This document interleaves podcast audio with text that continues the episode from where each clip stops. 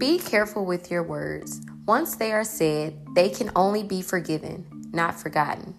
This is an unknown quote. Hi, everyone. Today we are having a discussion about your words and how your words have power, and they have either the power to build up or to tear down. But once those words enter into the atmosphere, they can no longer be taken back. They can no longer be returned or exchanged, but they can only be forgiven. But somehow, some way, words still have such a powerful way to infect our lives and impact it based on the context in which it was given. So today we're going to talk about the power of your words. And let's just be honest, we all, at least I know I have, as a grown adult and even as a child, I've said some things that I didn't mean. And it's hard to take it back once you've kind of said it. Uh, because I do believe there's a little bit of uh, bittersweet truth behind what you've spoken. And so I want us to be more intentional as parents about the words that we choose that come out of our mouths. Because I want to be honest, even as an adult now, uh, even when I was a kid, there were certain words that people had spoken to me that have stuck with me. And even though I've overcome some of those words that were spoken on me uh, or spoken to me, that it still hurts. And so I wanted us to be more intentional because, like, sometimes, you know, as parents, we all get frustrated, we get tired, and sometimes our kids just do things that we're just like, why would you lick the wall? Like, what is the purpose of you licking the wall? I put your food on your plate only for you to knock it on the floor, to eat it off the floor. Like, does the floor just make you feel more comfortable with eating your food? Like, what is going on? So to understand, even in those moments of our frustration, even in those moments of when we feel like, what is wrong with you? Like, do you not have a brain? Are you not thinking? It's to understand that a child is learning. The child is learning in these critical points where we feel like, oh, well, you're dumb or that's stupid. Instead of using words like that, try to place yourself in that child's shoes. For instance, my son had a moment where he didn't know how to use a straw. And I understand, you're a kid, you never had a straw before. Sometimes you just don't know how to use them. It's complicated like that.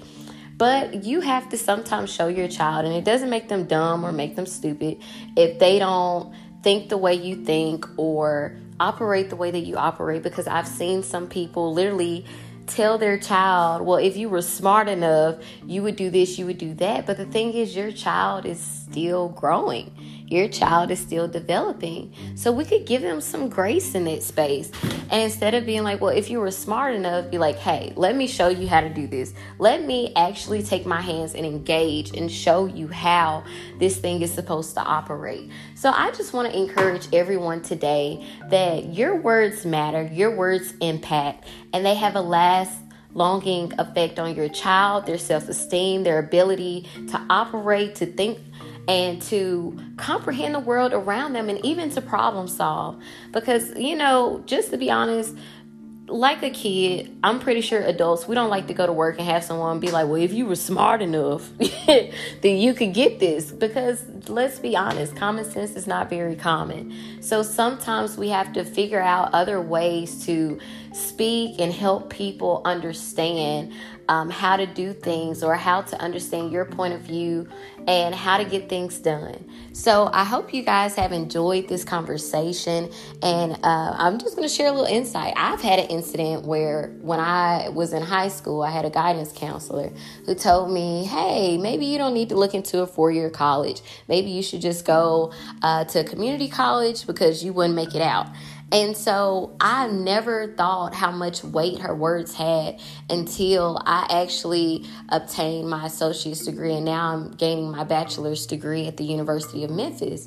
And I was like, whoa, like, I can't believe that that lady would even speak something like that to a child. But now that I'm on the other side of it, I fully understand that no adult has the right to dehumanize a person or make them feel less than, or that they can't accomplish anything. So instead of us using our words to tear down, let's use our words to build up our children, because the world will be critics. We will have people who will criticize our children, but at least they know at home that I have someone who stands firm next to me, someone who uplifts me, someone who encourages me. And you as the parent, you have that amazing power and ability that if your child doesn't understand or comprehend something, that you are the superhero who comes in and saves the day and is like, hey, let me look at this thing from a different perspective. Let me step in, let me engage, and let me show you how it's done.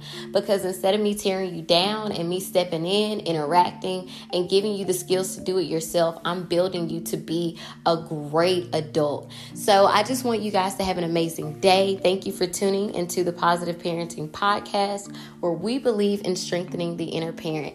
I hope you guys have an amazing day, and I look forward to talking with you soon.